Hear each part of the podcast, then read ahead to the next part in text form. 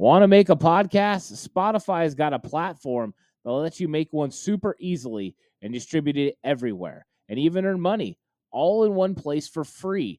It's called Spotify for Podcasters, and here's how it works Spotify for Podcasters lets you record and edit podcasts right from your phone or computer. So no matter what your setup is like, you can start creating today.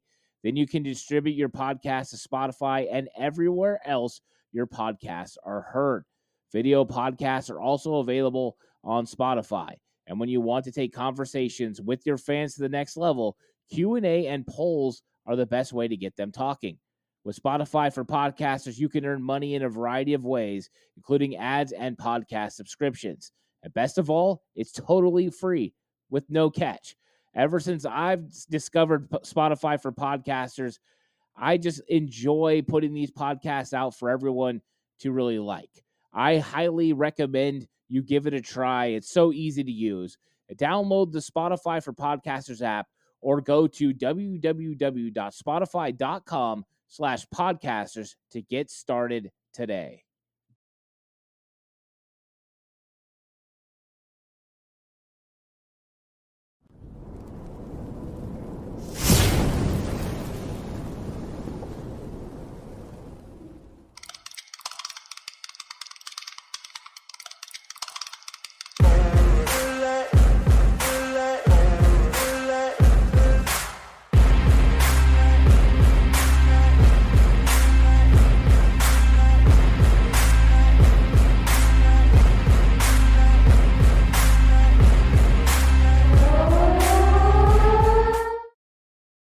What is up, everyone? Welcome to Cutback Colony. And of course, here, uh, this is going to be an exciting episode. We're going to be getting into some of the things that have been going on uh, around the Twitter with a lot of these media personnel people talking about Trey Lance, talking about Jimmy Garoppolo, and now even former coaches potentially, uh, maybe even Richard Sherman getting involved in the conversation. So we're going to get into some of that, as well as the fact that um, you guys can ask anything you want in chat. I'll be more than happy to get into it. What's up, Paul? How's it going, Donald? Uh, welcome to chat, guys. I'm really excited for this episode. So, the first part of this is going to be about the ante up section because I want to ante up with this. I want to ante up with the conflicting reports about Trey Lance. You're hearing it from both sides. Mean to me that there is absolutely no truth to most of this. And then, in fact, the 49ers just don't leak. I mean, that's what it really comes down to. The 49ers don't leak. Uh, they don't make these kind of mistakes and errors. And so people reach out there and try to find things that potentially they can talk about. And right now, there's nothing more important to the San Francisco 49ers than the transition, apparently, from Jimmy Garoppolo to Trey Lance. And everyone knows this, and the media is really, really on this point. Uh, so right now, that is what is going on. And Lombardo, one of the reporters, he he was the one that really kicked this off, talking about the 49ers were underwhelmed uh, with Trey Lance. They're underwhelmed with what he could provide and what he is doing currently. And a lot of it had to do with the arm strength and accuracy down the field. As somebody who saw Trey Lance in person at training camp, that was not something I walked away thinking was that he struggled going down the field uh, with ball strength and accuracy. I thought he did that at a high level. In fact, I was that was the one part of his game that stood out amongst everything else. So I, from my own personal experience, I know Alex would feel the same way. That was something we walked away from training camp saying Trey Lance was really good at. But I don't understand where these reports are coming from. And Chris Sims is kind of doubling down on that now and saying that that's just something that's an actual thing that the 49ers are actually afraid of Trey Lance being their starting quarterback. It's it's definitely interesting for sure. Um, and yeah, Donald Johnson says Warner already said Trey was carving up the defense in practice. And the one thing I can say from my own personal experience being at training camp was the fact that Trey Lance operated very well in scripted sessions. Anytime it was scripted and he knew what he was supposed to do and knew what reads he was supposed to find, what the defense was going to be doing to him, he did fantastic. When it got to move the ball situations, when things changed a little bit, that's when his numbers fell to about 50% accuracy. That's when he kind of struggled a little bit, but he would still take the big shots and hit the big plays down the field, and he did that consistently. Uh, he, he made a lot of big plays. Every time we were there, there was something big that was happening down the field for Trey Lance. So I still question the report about his accuracy. And the underwhelming part simply the underwhelming part, it doesn't make any sense because we have seen the video of coming from practice and the things that Trey Lance can do. Underwhelming would mean he failed to meet expectations. With them keeping Jimmy Garoppolo, what could the expectations really be? The expectation wasn't that Trey Lance was going to come in and start. I think they would have loved that. Um, but that's not what it was about. It was about Trey Lance coming in, being the understudy for Jimmy Garoppolo, developing so that way he could take over this team and then uh, take it to new heights. And and what is up, Labby? And what is up, Pemer? Uh, welcome to chat. Uh, Paul Saunders says he who uh, looked better at camp, Trey Lance or Jimmy Garoppolo. The fact is, number one, Jimmy Garoppolo traditionally looks bad at training camp. That's not something he does really well. Now, in scripted sessions, Trey Lance's athletic ability, mobility, an ability to get the ball to his uh, playmakers uh, was on display, and he would look better than Jimmy Garoppolo in those moments. When you got to 11 on 11, move the ball situations, that's where Jimmy Garoppolo looked better than Trey Lance.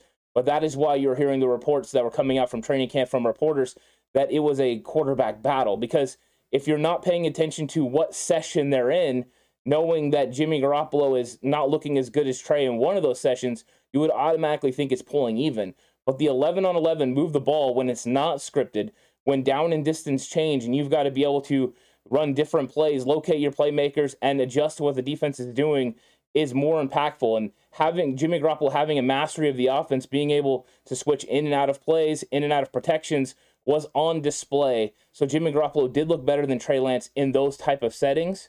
Trey Lance was absolutely better than Jimmy Garoppolo in red zone situations. Uh, J- Trey Lance looked great. The fear of him running the football gave the defense for the 49ers absolute fits.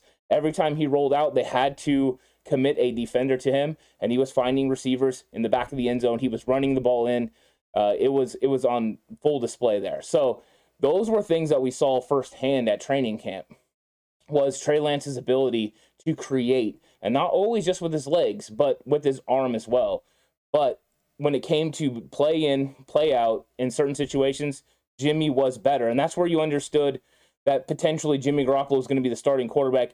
And that's why every time we walked away from training camp, every day that we went, I said, you know what? Jimmy's going to be the starting quarterback this year. But when Trey figures out how this offense is going to work for him and work uh, in, ten, you know, with with the way the receivers operate and where they're going to be against certain defensive sets, um, he's going to elevate it. So I think that is something that we knew was going to come. Uh, and I think that that is what's coming right now. I think that the emergence of Trey Lance is coming right now. Uh, so we'll see what happens. But we've got all kinds of media people coming out and having their say now on Trey Lance, uh, including Chris Collinsworth. Chris Collinsworth coming out and saying he expects Jimmy Garoppolo to be a starting quarterback for the 49ers this season. Uh, I did not expect to hear this statement. I thought that potentially, you know, you I, have heard Richard Sherman come out and say he expects Jimmy Garoppolo to be with the team for training camp. I think that is a more realistic statement. Uh, to say that Jimmy Garoppolo could be with this roster in training camp is completely believable. What's not believable, I think, at this point, um, just with all the talk about how John Lynch has even came on KNBR and said they were close to trading Jimmy Garoppolo if they had the hesitations about Trey Lance that everyone is making it out to be, why would they trade Jimmy Garoppolo? They wouldn't, right? They proved it last year. They were willing to roll with Jimmy Garoppolo with Trey being the understudy. And I think that they're proving that they want to win football games all the while developing a young rookie that can take them to new heights. So I think that right now, this is just a lot of conversation that's being made by the media because it's an easy target. And it seems like that's how it's went through the offseason. It was Jimmy Garoppolo, Trey Lance, Jimmy Garoppolo, Trey Lance, and then it went Deebo Samuel. Had all the conversation about Deebo Samuel, and now it's back because the draft is over to Trey Lance and to Jimmy Garoppolo. Paul Sanders says, could Shanahan have skewed the play calls in practice to make Jimmy look better? Not because he's evil, but because he knew Lance needed a year to mature so he could be the best football player he could. I mean, if if Jimmy, if uh, Kyle Shanahan really wanted to do that, he absolutely could. Um, but I think that when it comes down to it, he's calling plays that he expects to work. And when I was watching Trey Lance operate, there were just times he was maybe a little late, times he maybe didn't recognize what matchup he should go to, times he didn't recognize maybe where the blitz was coming from. Uh, there were just certain things like that that made me think, okay, Trey's a step behind right now in picking up this offense.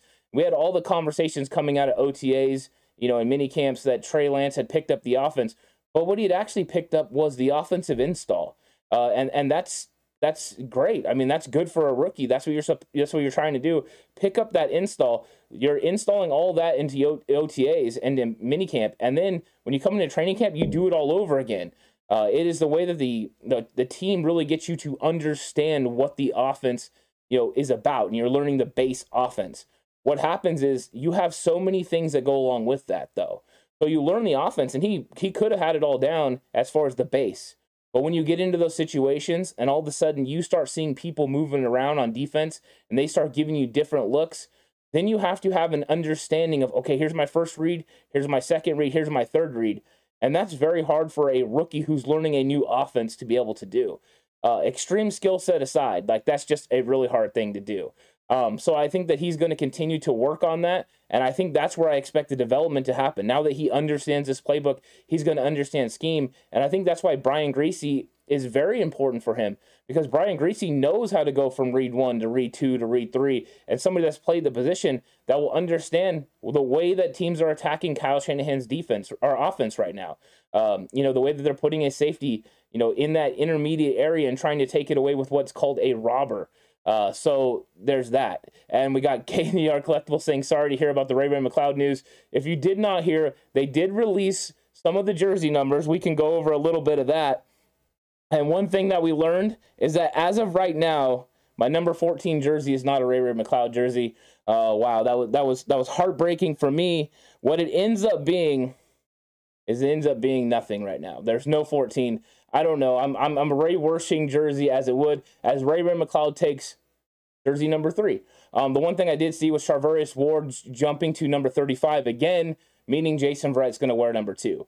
Um, so I thought those were kind of some notable things as jersey numbers start to get out there. Of course, we don't know what the rookies' numbers are going to be uh, and that sort of thing. But um, yeah, this is this is one of those things that's been it's been fun so far. We'll, we'll see what happens uh, as we continue to go through all these things that are happening during the offseason because the 49ers offseason just never seems to sleep. Uh, it's just something that doesn't. So that's why I said we're, we're just keeping rolling with the 49ers offseason. Uh, and that's how it's gonna that's how it's gonna continue, I think. So um 49ers offseason never sleeps, and, and neither do we here at the 49ers cutback uh, as we're rolling through this. Um, and what is up to everyone in chat? KNDR, of course, jumping in, Donald in, uh, and Donald said the Niners wouldn't have even attempted to trade Jimmy G if they under if Trey underwhelmed, and they wouldn't even think about switching during the season when the Niners were losing. Uh, that that's the truth. You know, I mean, I, I think that there is something to that. There's something to that belief, and if they were really really looking to go ahead and and move on uh, from Jimmy Garoppolo, then they definitely, you know, w- I mean, then they definitely would have just uh, already done it. You know I mean? I think they really were. Um, I think they are going to move on from him. They're just waiting for the right deal. What's up, Bomber? Welcome to chat. Um, they're right, waiting for the right deal. I think they thought they were going to have that deal in place. So all this conversation would be over. Trey Lance would be the guy. However, that has not happened. They were not they were not able to get you know the the deal that they wanted for Jimmy Garoppolo, something that they felt was necessary. And I, I think that's something that you know continues to be in in a storyline of the offseason is what's going to happen with Jimmy Garoppolo. There are people that believe he's going to get cut. There are people like Chris Collinsworth that believe he's going to be the starting quarterback for the 49ers. People like Richard Sherman who believe he's going to be in training camp. Do we really know where Jimmy Garoppolo is going to be? I don't know. Um, I, I, I was one of those ones that fully believed that Jimmy Garoppolo was going to get moved before free agent period started. Because if he would have got moved, you had that money to play with. The 49ers didn't get that deal. Of course, the shoulder surgery really played into that, but the 49ers weren't able to move on from him, weren't able to get the the type of you know deal that they wanted. And you know, these teams looked at it and said, you know what? I need to push pause on getting Jimmy Garoppolo because whenever somebody has shoulder surgery, there's no guarantees they're going to come back better and you know than ever. Uh, as somebody that's you know, had bad shoulders for a while. Shoulder surgery should always be avoided if possible. They have tried to avoid it. It didn't work. The timing was bad for the 49ers.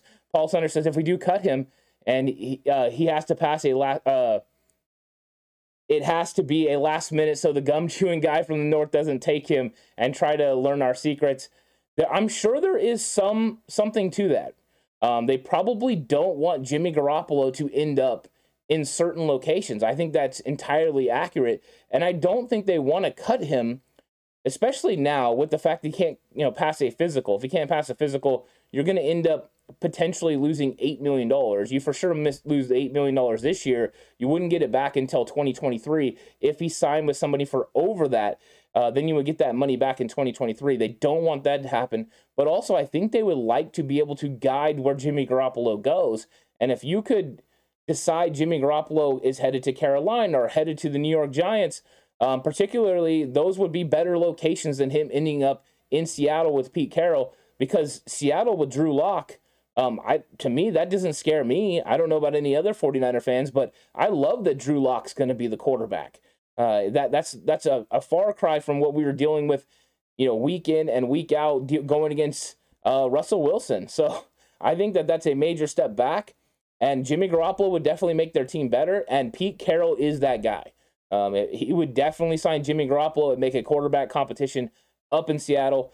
He, he would run that system well because Pete Carroll's putting an emphasis on running the football and playing defense. So Jimmy Garoppolo would be a definite bridge guy that they could they could use in their system. So I think that is something the 49ers definitely take into account, making sure Jimmy Garoppolo doesn't end up in a situation that comes back to bite them in the butt. Um, so they're they're being real strategic, they're being smart, they're thinking about this, and right now they're not ready to move on from him until they get what they feel is necessary and also where they can send him, you know, where they want him to go. So I think Jimmy Garoppolo conversation is going to continue and it just keeps rolling on. That's part of the reason I was you know wanting to talk about this is the Jimmy Garoppolo Trey Lance thing is not going anywhere. This is something that the conversation is going to continue until some things happen. Either Jimmy Garoppolo is no longer a San Francisco 49er or Trey Lance gets outright named the starting quarterback.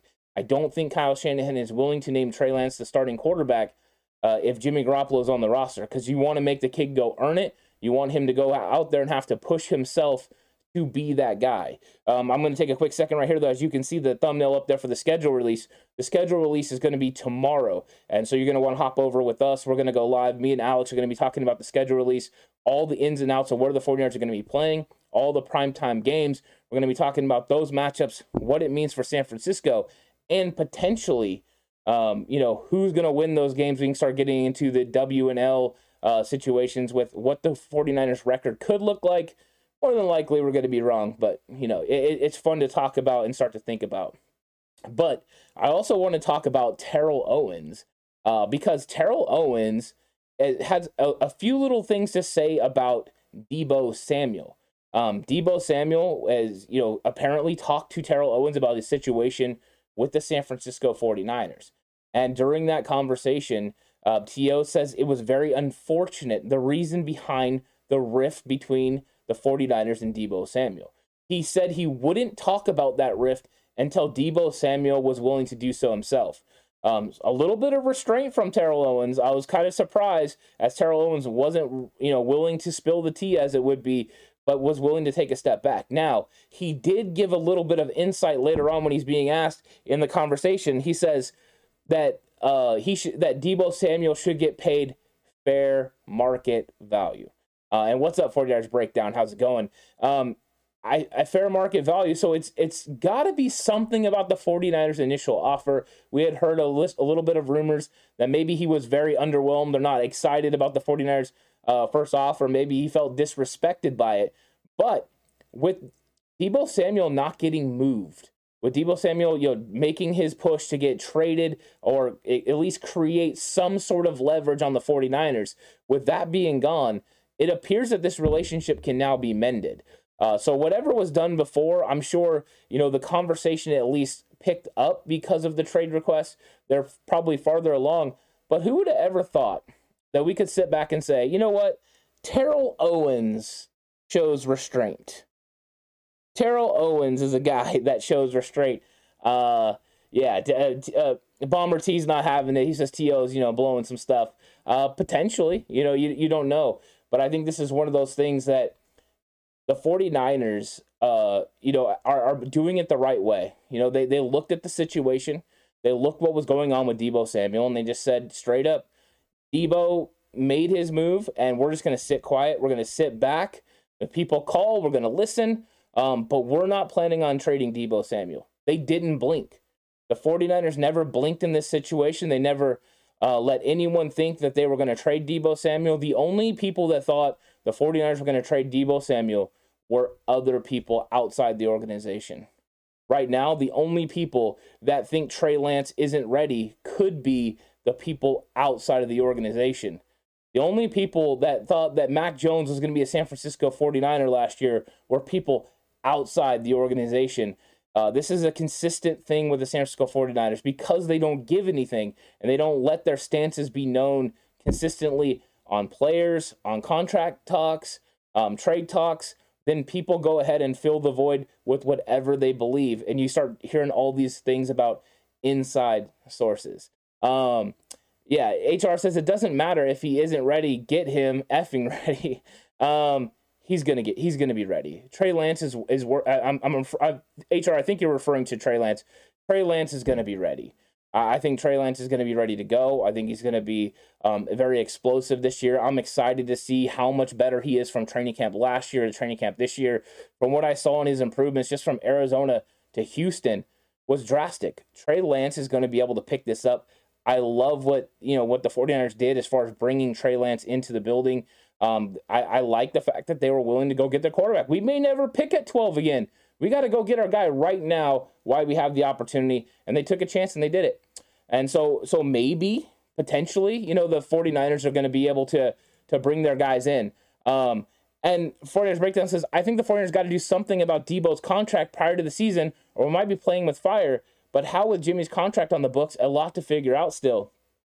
Yeah, there could be a lot to figure out, 49ers Breakdown when it comes down to it, the 49ers consistently have been bringing these guys in for contract extensions right before training camp happens. Uh, you know, Charlie, or I'm sorry, uh, George Kittle before training camp happens. Fred Warner, a little bit earlier than George Kittle. They were closer on numbers. We know Kittle was trying to set the market um, for tight ends, but the 49ers have showed a way to handle this. And I think that's what their plan is with Deebo Samuel. Now, when they reach an extent, work out an extension, there is potential for them to be able to lower Deebo Samuel's cap hit this season. So it might not actually do anything to his rookie pay scale this year besides bring it down by paying him a a uh, a signing bonus. So I, I think that there is ways to go ahead and get Deebo Samuel under contract for the 49ers. But the 49ers know if they aren't able to reach a contract extension with Deebo Samuel, they can franchise tag him. They haven't been using the franchise tag in the past, but they definitely could. Um, Lou says, regardless if Trey is a long term answer or not, one thing we do know, and I'm sorry, this thing skipped on me. We got some, we got comments coming in. I really appreciate that, but I want to get to to Lou's comment here. Second, everybody. He said the thing we do know is Jimmy G is not. If we need to evaluate the quarterback position again, so so be it. But all Jimmy G does is complicate Trey's potential. I think they planned on moving on from from Jimmy Garoppolo. Circumstance didn't allow that to happen. So what they're doing right now is trying to navigate the best way to move on from Jimmy Garoppolo, all the while doing what's best for their football team. And I think the, the easy answer was to go ahead and cut him, but they don't want to lose that $8 million. That insurance policy is really putting a little bit of a crimp into the 49ers plan. Uh, the surgery did it first, so they weren't able to trade him. And now there's that. So the 49ers are running into obstacles on how to move on from Jimmy Garoppolo. And it's like it was brought up earlier by Paul. They just don't want Jimmy Garoppolo to end up in the Pacific Northwest playing for the Seattle Seahawks. They would love to send Jimmy Garoppolo to the AFC. If they can't do that, can we send him to the New York Giants? Can we send him to Carolina? Um, I think they're they're looking for a place, a nice landing spot for Jimmy Garoppolo. But if that landing spot is not there, they're not willing to let him move on to Seattle. Uh, moving, letting him move on to Seattle if you know if it comes after he's able to clear away uh, injury, uh, his physical, then potentially it makes more sense because you don't lose that eight million dollars. But you could not lose that eight and then and then go ahead and move on from him and let him head on up to the Pacific Northwest.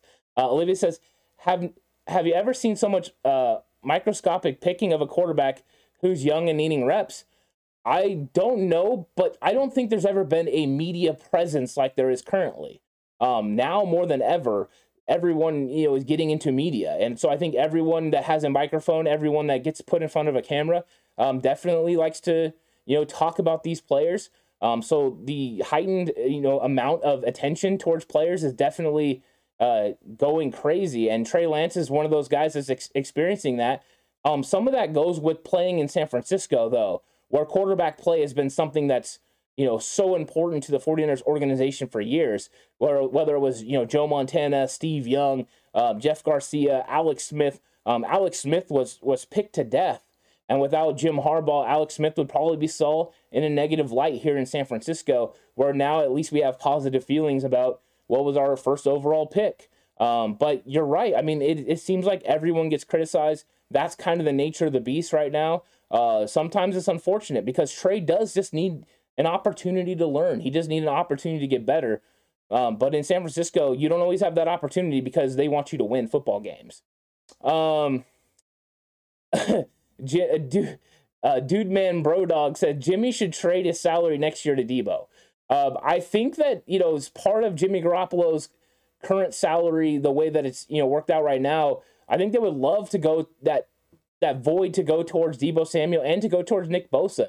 Nick Bosa is another looming contract. They did exercise his fifth year option, which means he's going to make roughly $16 million coming up, uh, which is more affordable in the fifth year than it will be to sign him to his contract extension. But that contract will need to get done potentially next year. I'm sure they'd like to do that because every year you don't get a deal done with Nick Bosa or an edge rusher in the NFL of his level, then you run the risk of the money getting ridiculous. And I think Nick Bosa is going to want over $30 million. His brother got close to $30 million. Um, so I think that there's a lot of money to be spent there, and the 49ers are going to have to find ways to get that money to them. Um, 49ers Breakdown says, in addition, they could potentially cut Sermon to free up money. I believe they got to do something with Deebo. I fear Deebo holding out before he plays on the franchise tag. He's already shown uh, volatility. The problem 49ers Breakdown with him holding out is he has no leverage. He has no money. Uh, he's on a rookie pay scale. Uh, the, Deebo Samuel just hasn't made that much money in his career to be able to incur the fines from the CBA. The CBA that was, you know, worked out from the players union in the NFL, they get fined a lot of money for not showing up to practice. I don't think Deebo Samuel could hold out and make that work if the 49ers were steadfast on the belief that they wouldn't want to pay him. There you go. Uh, 49ers breakdown says, and is solid. He doesn't uh, regurgitate other talking points. He speaks his truth. Thank you, 49ers breakdown. I really do appreciate that. Um, that's what I'm trying to do. I'm just trying to, you know, talk about it from my point of view, uh, read into what the 49ers try to do and try to give their point of view as well. But no, I, I, I don't really pay attention as much to what other people say. I will listen to some people. Um, there are people's opinions that I value in the 49ers sphere, like uh, John Chapman. I think he does a really good job.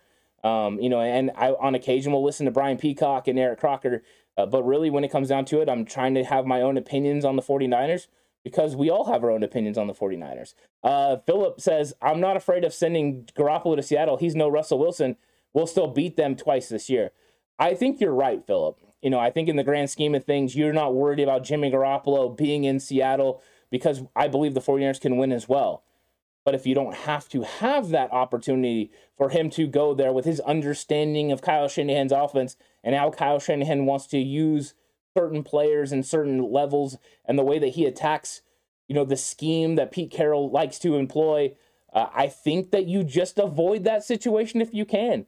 Uh, if you can avoid it, then then you go ahead and, and you do it. So I, I think I, I believe I'm with you on that, Philip, 100%. 49ers can beat Seattle twice with Jimmy Garoppolo as the quarterback. That front seven would be able to get after him in a big way because just like he knows the 49ers, they know him as well. So that does make a lot of sense right there. And um, hey, and then Bomber T says, "Hey, Ant, can Bosa be franchise tag?" Yes. So uh, he'll play through this year. Was this will be his fourth year under contract? Next year he would be on a fifth year, you know, uh, contract as part of his um, a, part of his a rookie deal. Um, since they exercised that option, and then if he did not come to an agreement with the 49ers, they could sit there and go ahead and and hit him with the franchise tag that is something that can happen. That would make sure that he's here at least for a sixth year uh, and also start if he's exclusive rights. I mean, that's two first round picks to be able to sign him away from the 49ers. I think they would love to work out a contract extension, but that would that's probably going to be next offseason before his fifth year ever happens. Um, thank you, Donald, for that as well.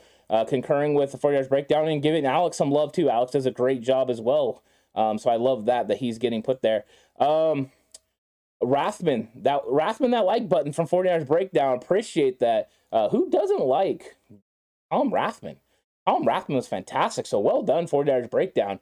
Um, in fact, Paul Saunders was wearing a Rathman jersey to our draft party. That was fantastic. I love the jersey.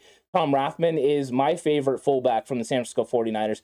Kyle Juszczyk is is very fun to watch, but Rathman was one of those guys that uh, he did it. You know, he was one of those guys that did it at a high level before anyone uh, that was a fullback was doing the things that he was doing. Uh, couple the fact what they used to call him Woody because he looked like Woody Harrelson.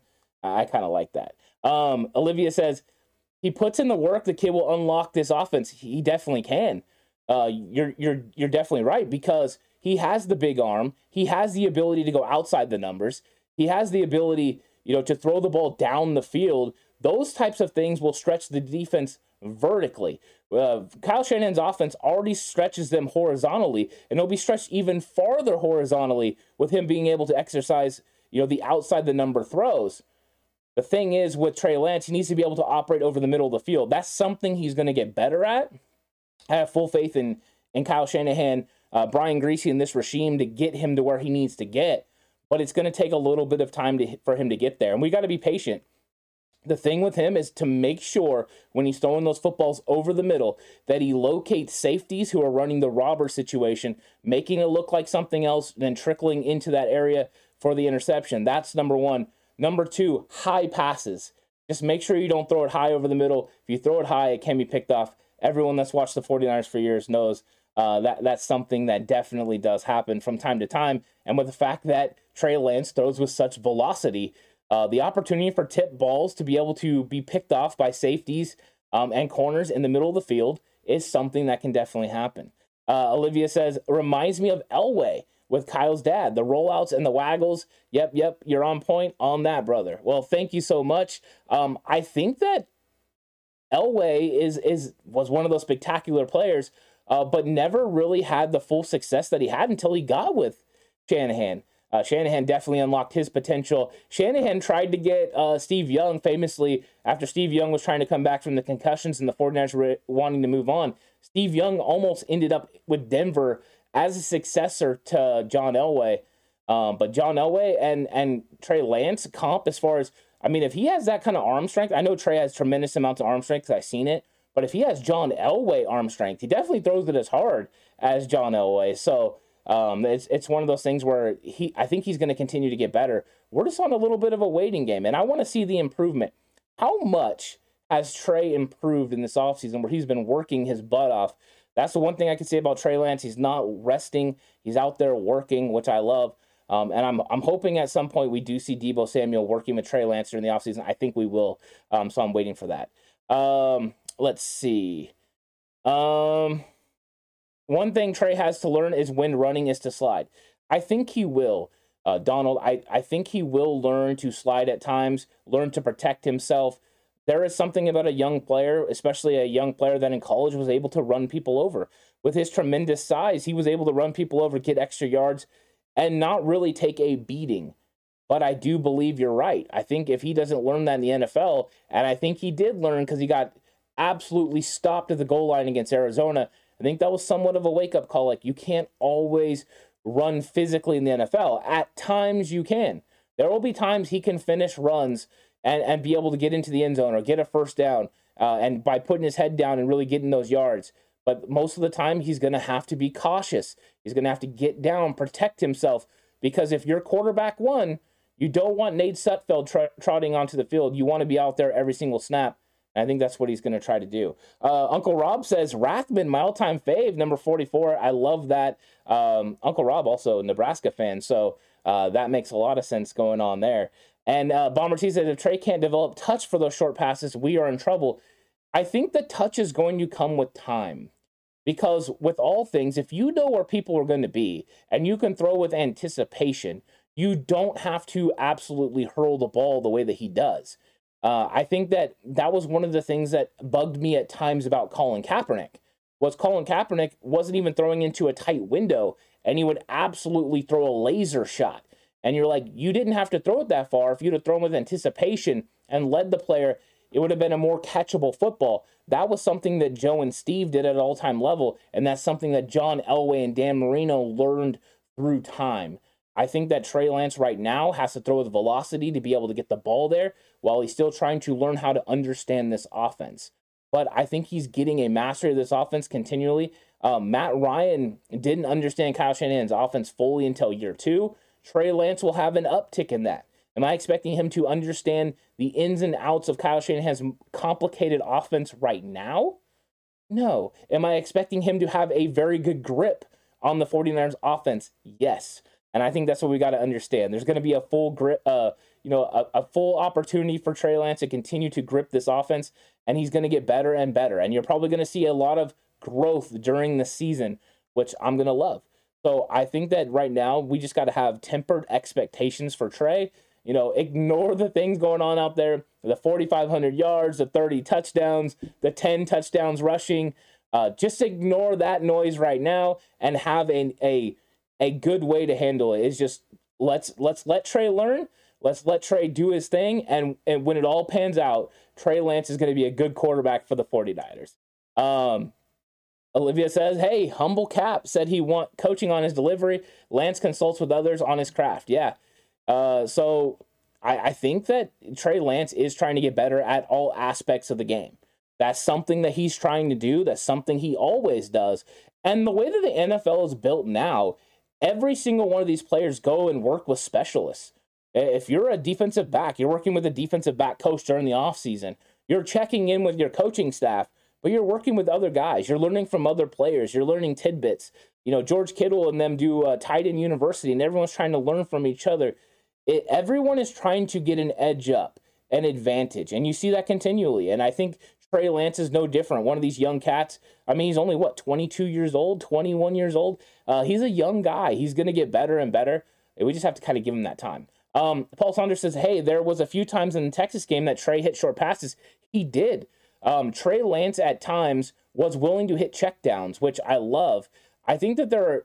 That's another thing that we need to remember is there's a difference between hitting a a shorter pass on schedule and allowing your player to run underneath a coverage scheme and a check down. I think that Trey did both in the Texans game. Sometimes he hit those guys, allowed them to operate in the open field, which he did a really good job at.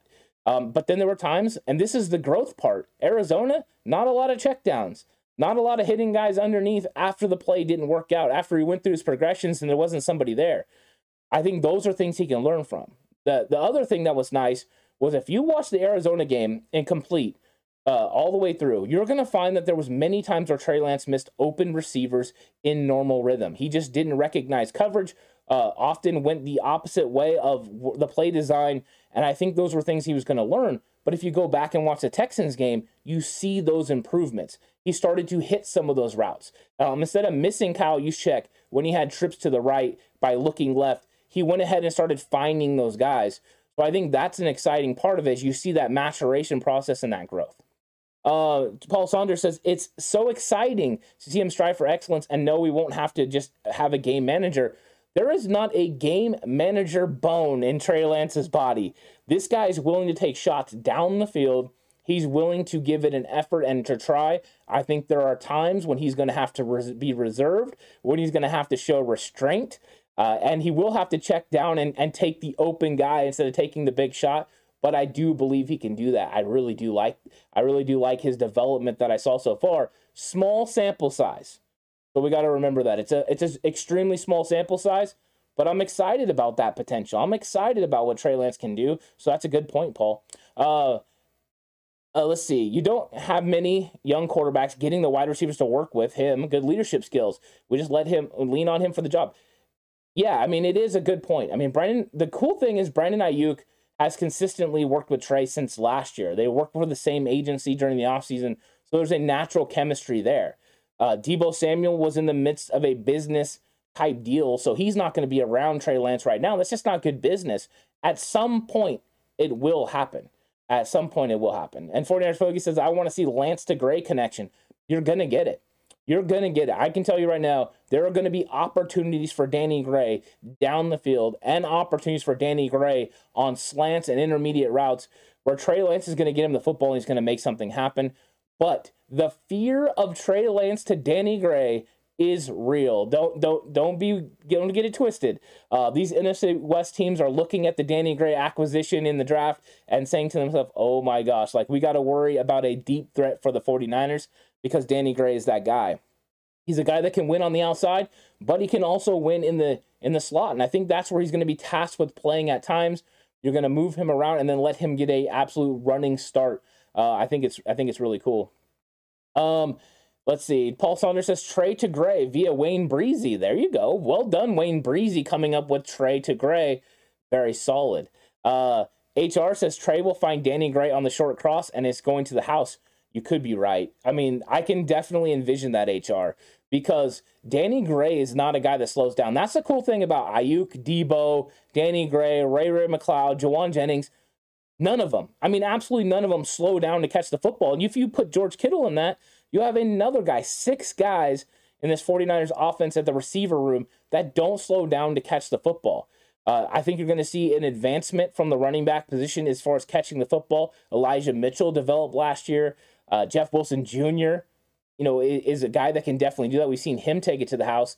So I think Trey Lance is going to have weapons. And as long as he can go on schedule and make those throws like you're talking about, that short cross, it, it could be dynamic. I mean, that's the thing. Danny Gray, he can house call. We have that speed now at that position, at the wide receiver position. Something we were lacking last season is no longer, you know, a problem for the San Francisco 49ers.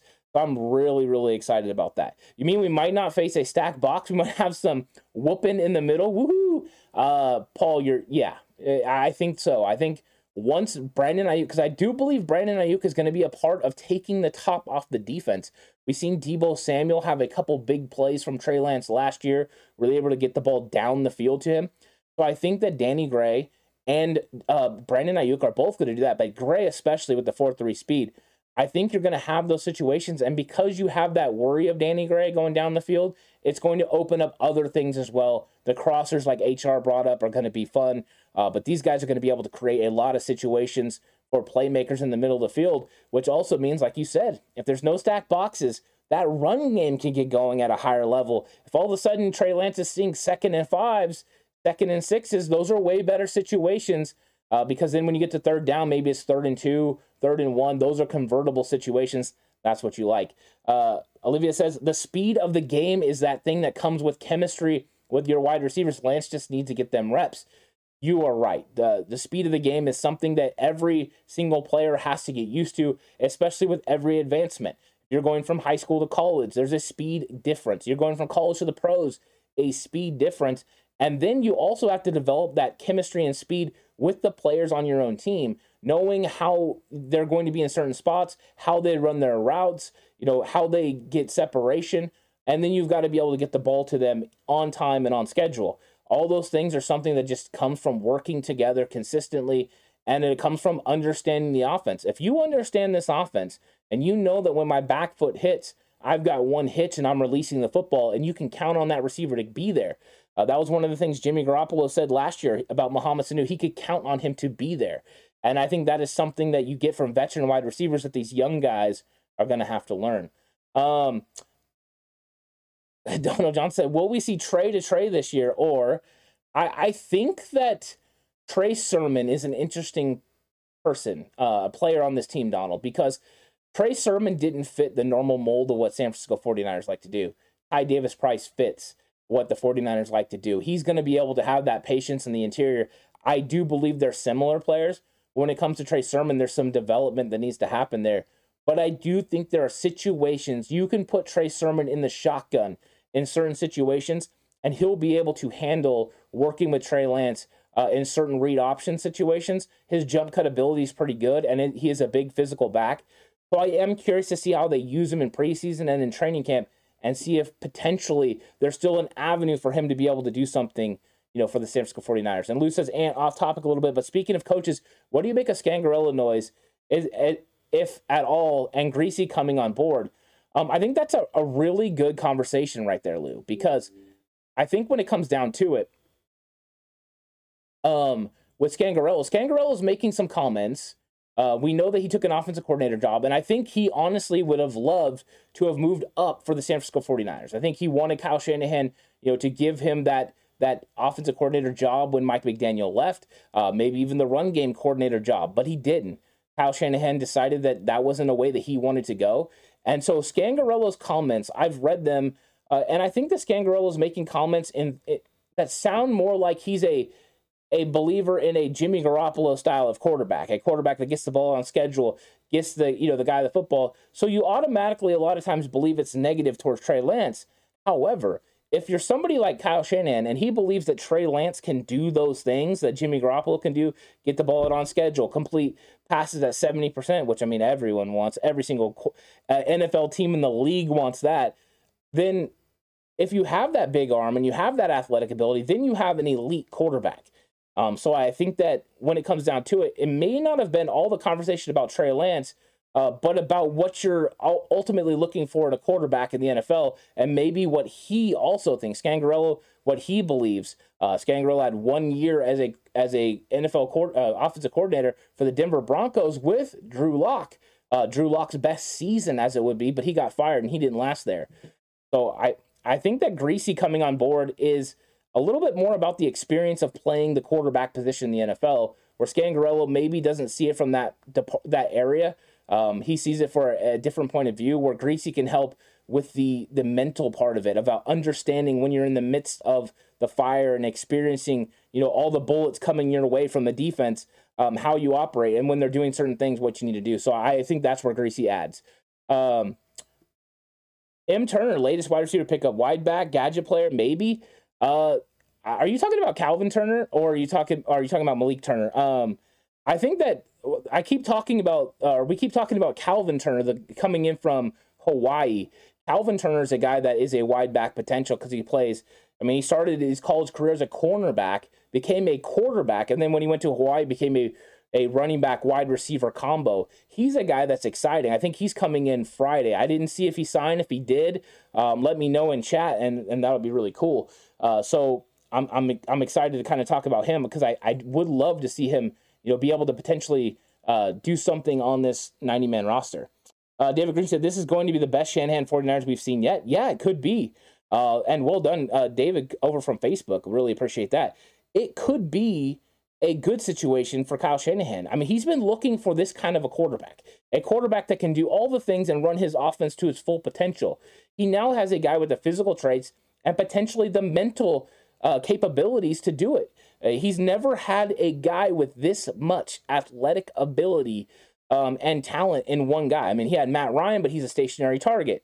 You know, he he's had he had um, RG three, but RG three, you know, wasn't as much of a pocket quarterback. They had to use his running, he had to use his legs. So potentially Trey Lance is all that rolled into one, but we don't know yet. We have to let the kid learn. And but potentially, if Trey Lance is ready to go and mentally he's he's got this offense on lock, yeah, you're going to see this thing blow up. I mean, these guys could really, really get it done. Uh, so that's a good that's a good one, David. I like that. Um, Lou says any validity to the Scangarello noise? I don't think so. I don't I don't think so. I don't think Scangarello, um, and I really don't think that they they care what he thought anyways. Um, Kyle Shanahan never let anyone on in on his decision besides John Lynch, uh, Scangarello included. Scangarello did go and watch Trey Lance throw at his second pro day, um, but he wasn't even the one running the running the stuff. Uh, it, it wasn't about him. It, it was about Kyle Shanahan and what he wanted to see. And it was about John Beck. John Beck was the one that put the script together. He's the one that worked with Trey Lance and gave Kyle Shanahan the information that uh, Kyle Shanahan needed to go ahead and make his draft pick. But we all know Kyle Shanahan was already leaving Justin Fields pro day, um, drawing up place for what he was going to do with Trey Lance. Uh, Bomber Sermon is Anthony Lynn's kind of running back. I think we'll see some improvement. Uh, it, he does seem to fit what Anthony Lynn wants. Um, but this is also not Anthony Lynn's offense. This is Kyle Shanahan's offense. So they're going to be doing the things that Kyle Shanahan wants them to do. And they drafted him, and Bobby Turner was working with him on becoming a one cut and go guy. He has the physical traits to be able to do it. He just hasn't done it yet. That's why it was a head scratching move when it happened because he didn't fit the scheme. He didn't fit what the 49ers want to do. And so I think that there needs to be some development there. There's a lot of potential in Trey Sermon. Uh, he's not a bad running back. He's a good running back. He has nice feel. He has good vision. Uh, the, he doesn't have the straight ahead speed. He doesn't have the speed to run the outside zone consistently, but he could fit in a gap scheme if he's able to become a one cut and go guy, and he could definitely uh, fit in a you know a inside zone scheme. What is up, Android user? How's it going? Uh, great to see Coach Ant with his own show with a different look. Thanks, Android user. I really do appreciate that. Donald Johnson says, Did the Niners really pick up Turner? Last I heard, he was coming in for a visit and was just going to another team for a visit. Yeah, I, I hadn't heard that either, Donald Johnson, so I'm not sure on that. Uh, I do know that they were interested in bringing him in. He was also going to be going to work out with Baltimore. I did say if he comes into the building, don't let him leave.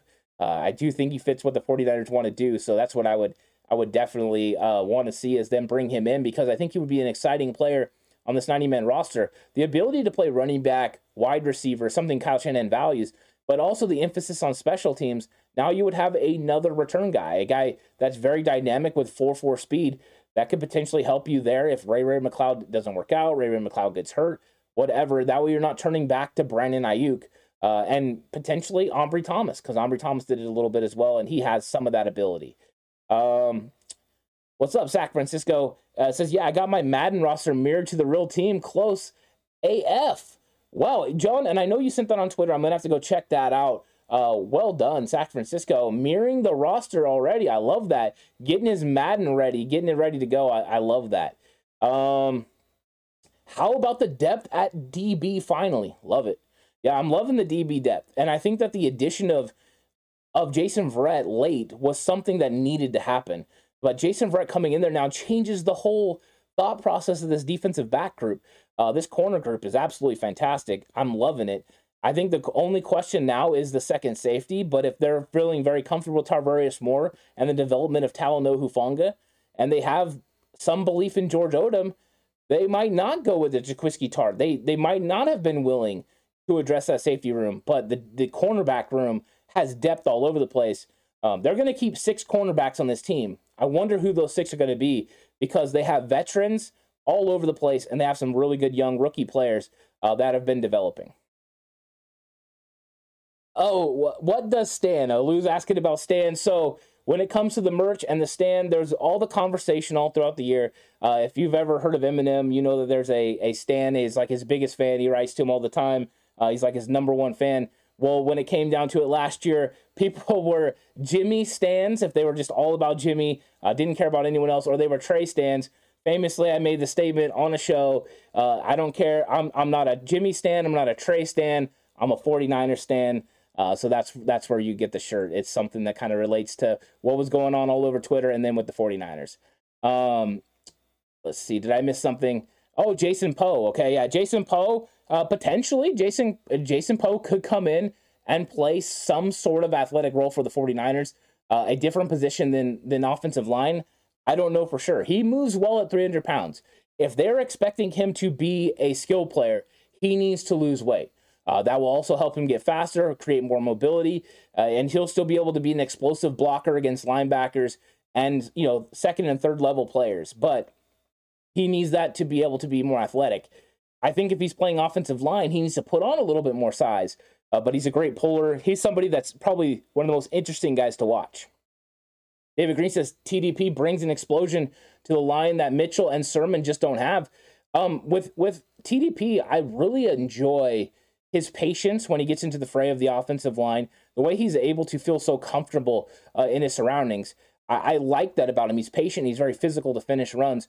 But with Elijah Mitchell, Elijah Mitchell's vision and able to go through these little tiny small holes is something I like. He's a downhill runner, which means he likes to get vertical quick, that one cut and go thing. I think Elijah Mitchell and TDP are actually a nice complement for each other, so I like that. Uh, Paul Saunders says we have some great depth all the way around. Camp battles are going to be interesting. Yeah, I'm loving camp battles. I think that's going to be so good. Uh, it's it's going to be so much fun. Um, uh, uh, Coach Ant looked like he had some 420 partake. Uh, well, well played there. Uh, Android user, does Shanny give the assistant coaches the freedom to try different schemes on offense? Now that we've lost McDaniel, Bobby Turner, maybe Anthony Lincoln help Sermon and Hasty shine. Um, he doesn't give them a opportunity to try different schemes.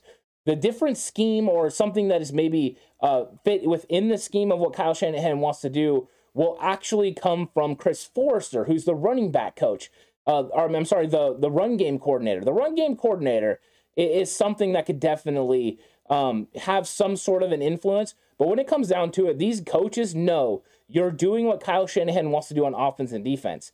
Even uh, even uh, DeMeco Ryans, he's doing the defense, but he's doing it as a part of Kyle Shanahan's plan. The head coach is the ultimate CEO. He's the one that determines what all coaches do. Now, he could give them freedom to be able to bring things up to him. And we do know Mike McDaniel said Kyle Shanahan is collaborative. Um, that means he listens to what his coaches has to say. So I think that is something that you know he will listen to them, but they will not be able to influence scheme unless that's something he wants. I think he would listen to them. We know that in 2019 they ran more gap scheme than Kyle Shanahan had ever ran before, and it worked because people are trying to take away his outside zone. So potentially his scheme can fluctuate um, by personnel, what defense they're going against. But no, they don't have the ability to just dictate scheme to uh, do different things as far as developing players. I'm sure Kyle Shanahan would sign off on that. If Anthony Lynn went to him and said, "Hey, I got this particular drill or this particular way that I want to approach Trey Sermon because I think he's going to get better," um, then they would they would definitely do that. Uh, let's see. Good vision and I'll wait on his blockers. Yeah, I like that. Good, good one there. Um, Lucis, I think one of the corners is the most likely being looked at as a potential safety. It could be with the amount of corners they have, they could potentially roll one of those guys over. Maybe Dontae Johnson is that guy with the experience to be able to play safety last year. Uh, that showing that mentality, being able to do both, is something that's very impressive. Um, Ronnie Montoya says, "When is the cutoff date for decisions on Ford, Mack, Jimmy G?" With Jimmy G, I mean, in fact, for all of them, there's there's really no there's really no cutoff date. Right now, the 49ers are currently under the salary cap. We know they have to sign their their draft picks, which will come up at some point, but there's no cutoff date for it. I think more than likely you're going to get some decisions on Ford Mack uh, after June 1st. I think with Jimmy G, you're going to it's going to be well into July because in July that's when he can finally clear uh, his physical and, and be cleared to be able to be cut. Um, I'm sure teams will call about him once he is cleared and, and ready for them to check his medical. So I think those are things that are going to come up, but really there's no timetable on them. Uh, the 49ers don't really need to move on for any of them. Ford has already restructured his contract, and we just don't know what's going to happen with Mack. So I can't tell you there's a timetable, but I would say if you're going to watch a date, I would say June 1st for Ford and Mack uh, would be the first time that I think you could uh, start to pay attention. David Green says, How do you feel about Tretter if Mack decides to retire? I would love for the 49ers to be able to bring in JC Tretter. Uh, it's a guy that plays at an all pro caliber level. We know that Kyle Shanahan prefers to have veteran centers. My question is, at what money are they going to be able to do it? Um, if they're able to free up the money from Jimmy Garoppolo, potentially they could be able to get JC Tretter. The one pause I have is JC Tretter has talked about how he believes NFL contracts should be fully guaranteed. If he's expecting to get a fully guaranteed contract, the 49ers might shy away from bringing him in. Um, but he would be a, a, nice choice. And I think that the 49ers, um, you know, maybe should go that route because he would definitely, you know, establish things for that offensive line because he's he's really good at what he does. Um, Android user says, can we afford the draft picks if if we don't move Jimmy? Um, not right now. Not right now. We can't, but potentially, um, they could work out something uh, and and get it done. Um, yeah, and and I think that multi-purse player use the 49ers way. Yeah, exactly. That's how the 49ers use players. Um, they use them in a multitude of ways, and they just keep bringing on guys. Uh, Olivia says the assistant coach has ties to Kyle's pops and played in the system too. I think we're about to see a different offense mobile pocket passer. Uh, we could, you know, we'll, we'll see what happens with that development. Uh, Philip says, like your new format at concentrated analysis. Thank you so much, Philip. I really do appreciate that. Uh, I'm in, I'm enjoying doing the show. I'm enjoying interacting with everyone in chat. It's been a lot of fun. We started a little bit with some of the things that are going on, and now we're just interacting with chat, which I really enjoy because you guys have so many great things to talk about. I'm loving it. Uh, Donald says, Donald says, Android, yeah, if you send a piggy bank. yeah, maybe the foreigners are just going to dig into their piggy bank. I like that. it would help. Uh, Paul Saunders said, it would seem with all the draft and undrafted free agents that have the ability to play center, I don't think tr- uh, is coming. He potentially might not. And, you know, that's the thing. We've been talking about this. Jake Brendel uh, is a guy that's on, on the roster right now, and he's a guy that could potentially play if Alex Mack decided to retire. In fact, I think that would be the leading candidate right now. We know there's a lot of conversation about Daniel Brunskill. However, I do believe Brendel would be the leader in the clubhouse. And then I'm keeping an eye on Nick Zakelj, um, the draft pick uh, that they got this year from Fordham. I think he's going to move to center. I think he has the ability to start in this league at the center position. In fact, I think he's highly intelligent. He's going to be able to handle everything that gets thrown his way. Uh, I liked his skill set, but he has to learn how to play on the interior as a guy that's played tackle his entire college career.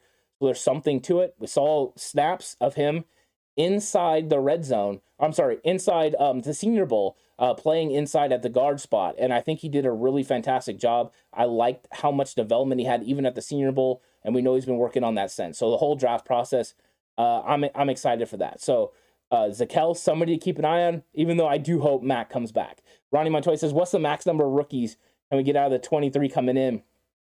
Um, you're probably not going to get that many. I mean, of course, the draft picks are going to be guys you're going to concentrate on. So I think that right now, uh, potentially, you're going to see, you know, I mean, I guess all nine rookies have a chance. I think um, I would normally take Brock Purdy off that list. I think he's going to be on the practice squad. Uh, so I don't think he's going to make it. So I guess the other eight guys, uh, but potentially I could see six six or seven of the draft picks making the team, and even that's stretching it. Even that is, is stretching it big time. Um, so Android user says, "You think Brendel's stock is higher than Brunskill?" Even though Brunskill started, no, no, no. I don't believe his stock is higher than Brunskill. I believe they want Brunskill to play guard, and because they want Brunskill to play guard for a second year, uh, a second full year, because he hasn't done that yet. Um, my belief is that right now they're gonna they're willing to keep Brunskill there and roll with Brendel at center. Uh, it's something that they flirted with a little bit in 2020 when they had injuries at center, and I think that they would continue to do that. So I think Brunskill is, is one of the guys, a mainstay. They want him next to Mike McGlinchey. They don't want that much turnover by moving him to center. The experience would definitely tend to lend towards Brunskill going to center. I just don't think so. I think they're going to value him as a, as a guard, and I think Brendel's a guy that was with the team last year, and potentially he could slide in. They'll see what he can do, and then I think Zakelj would push him if Alex Mack does in fact retire. Olivia says, You think the NFL should increase the overall roster size with extra games plays? Yes, they should. They, they've already increased the practice squad. They should increase the roster size.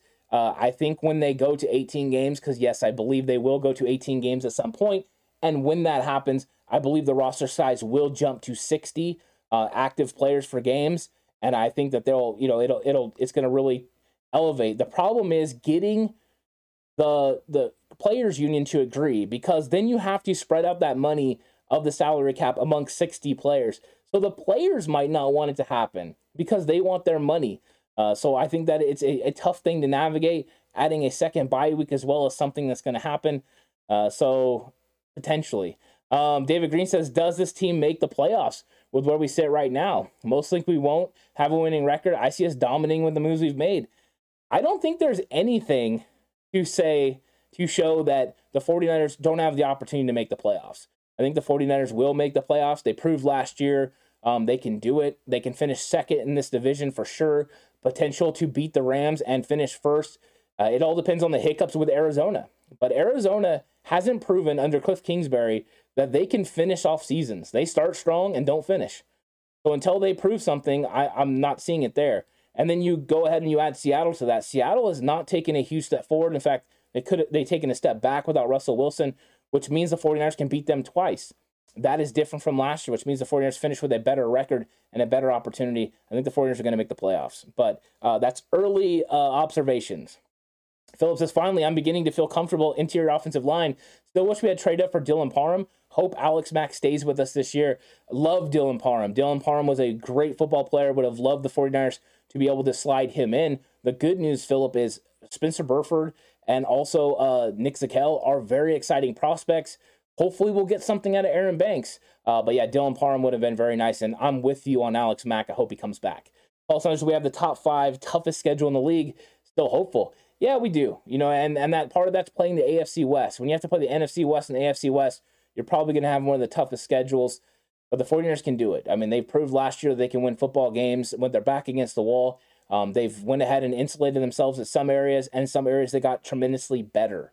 So let, us see if they can keep that going. I like when the talking heads don't rank you. Yeah, I love it when the national media doesn't look at the 49ers as a potential playoff team. Uh, let them talk their noise because that's usually a good thing. I mean, cue Adam Rank and, and his decision to not have the 49ers uh, win almost any football games, and then they end up in the Super Bowl. So I like that. Uh, says, I mentioned that yesterday, but we need a long term answer at center to pair with Trey, not a Brunskill, Brendel, or Treader short term fix. Hope you are uh, Swimmy on uh, Jaquel Ant. Yeah, I hope I am. And and thank you, Philip, so much uh, for the two dollar uh, super chat. I really appreciate that. Um, it, it's very nice, and and that's great. Thank you for doing that. Uh, I really appreciate it. And uh, Donald Johnson says, Megan, who will be the wedding officiant when it's live on TC channel? Will it be Ant? Breaking news. You're right, Donald. It's going to be me. I'm going to be the officiant. Oh, well done. So there you go. Uh, Cyrus says, Hey, Ant from Cyrus and Brada Frank. What's up, Cyrus? How's it going? Love that. Uh, what's up, Frank, as well? Uh, good, good, to, good to hear from you guys. Uh, welcome to the stream. I'm not going to go that much longer. Um, so everyone, you know, if you have a question, go ahead and leave it. I'm gonna I'm gonna stay on here. I went overtime as it is, but I'm gonna stay on for about five more minutes, answer any questions that come through. I've really been having a good time with this, and 40 yard fogies is right. Uh, if you forgot to hit that like button, go ahead and hit it right now. It's fun. Uh, Olivia says, "We'll we will be battle tested. You rather play good teams than cream puffs." Here's an interesting part of this. Now, you do want to play tough teams but you don't want to have the toughest schedule. As a as a former coach, I want to have a mixture of really good opponents to play and some cream puffs because when you have the cream puffs, you can go ahead and and make sure you work some things out uh, and and work on some things. So you don't want a completely tough schedule because I mean you're going to take a beating. 17 games is a long football season. Uh, but I get what you're saying for sure. You do want to play tough teams. You want to be tested. So when you get to the playoffs, you're ready to roll. Uh, the 49ers were basically in playoff you know, uh, prepare prepare uh, preparation. Ooh, almost didn't get that out. Preparation for a long time last year, so they were battle tested and ready to go. Uh, Android users, do we know who will start at left guard? No. Uh, no idea who's going to start at left guard because I would think the normal observation would be it's Aaron Banks. You drafted Aaron Banks high. You're going to go ahead and slide him in. He's had a full year to learn the offense and you know change his body to be able to do what the 49ers want him to do but I don't know. I think it's going to come down to a battle between him, Colton McKivitz, and I think also Spencer Burford, the new the new rookie. Uh, I think the new rookie out of UTSA is going to come in and compete for that job, and and we'll see what happens. I think Jaylon Moore will stay on the outside. Him and Justin Skule will will battle for the swing tackle spot. And uh, I think that's what the 49ers are doing right now, but they have a lot of really good. Um, balance their coach, I get you. Yeah. It, it, it's one of those things where there there's different thought processes on it. Um, but everyone likes to have a, a couple of games, or you can kind of you know get your starters out a little bit early, let them rest because it's a long season and it's tough. Uh, but yeah, that's it, it's one of those things that you do want to have those tough games because you want to get better, but you know you're going to have those tough games playing in the NFC West, and you know you're going to have those tough games playing against that absolutely stacked AFC West this year. Those are going to be some tough football games. 49ers are going to have to come out and, and, and win the ones that they're expected to win. Can't let any cheap ones get away this year. You got to make sure you take advantage of those. And I, I guarantee that's going to be Kyle Shanahan's message to them. You win the games that you're supposed to win. Go out there and take care of business on those. That way, when it comes down to those tougher games, and you maybe one of those gets away from you, you know, just like last year, the 49ers should have won against Tennessee. You let that one get away from you. If you didn't let those Seattle games happen and you won those games, then Tennessee game wouldn't have been so heightened. So I think sometimes you you just got to win the games you're supposed to win and then the other ones, you got to do your best to try to win those games. And I think that's how it plays out. Having a tough schedule makes it a little bit harder. Um, you're right, but getting into the playoffs is the ultimate, you know, objective. Because once you get in, it's a new season. Anything can happen, and if you're in there, you can make things happen. Uh, let the camp battles begin. Yeah, let, let, let the camp battles begin. It's going to be an absolutely great season. And guys, I really appreciate everyone for coming through. It was an absolutely fantastic cutback colony chat. You guys were live. It was great. Tomorrow is going to be the schedule release show. Hop over to the channel, check it out. Me and Alex going to be talking about all the moves that are getting made. It's going to be a lot of fun. You're not going to want to miss that. So hop over here. We're going to go live somewhere around five o'clock, uh, and we're going to be actually it will be five o'clock, and we're going to be talking about all the all the things that are getting announced, all the primetime games that the 49ers are going to pick. Uh, be making and playing. And so it's going to be a good time. So make sure you guys hop over. You guys are all great. I really had a great time. Looking forward to every single cutback colony. It was exciting. Thanks everyone for coming through. I'll catch you guys on the next one.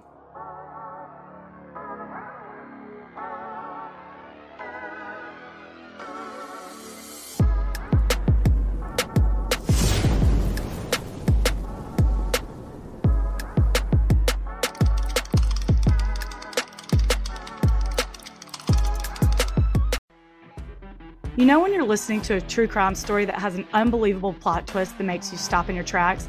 That's what our podcast, People Are the Worst, brings you with each episode. I'm Rachel. And I'm Rebecca. We're identical twins who love true crime cases that make you say, didn't see that coming, and we hate the people responsible for them. Listen to People Are the Worst now on Apple, Spotify, or wherever you get your podcasts.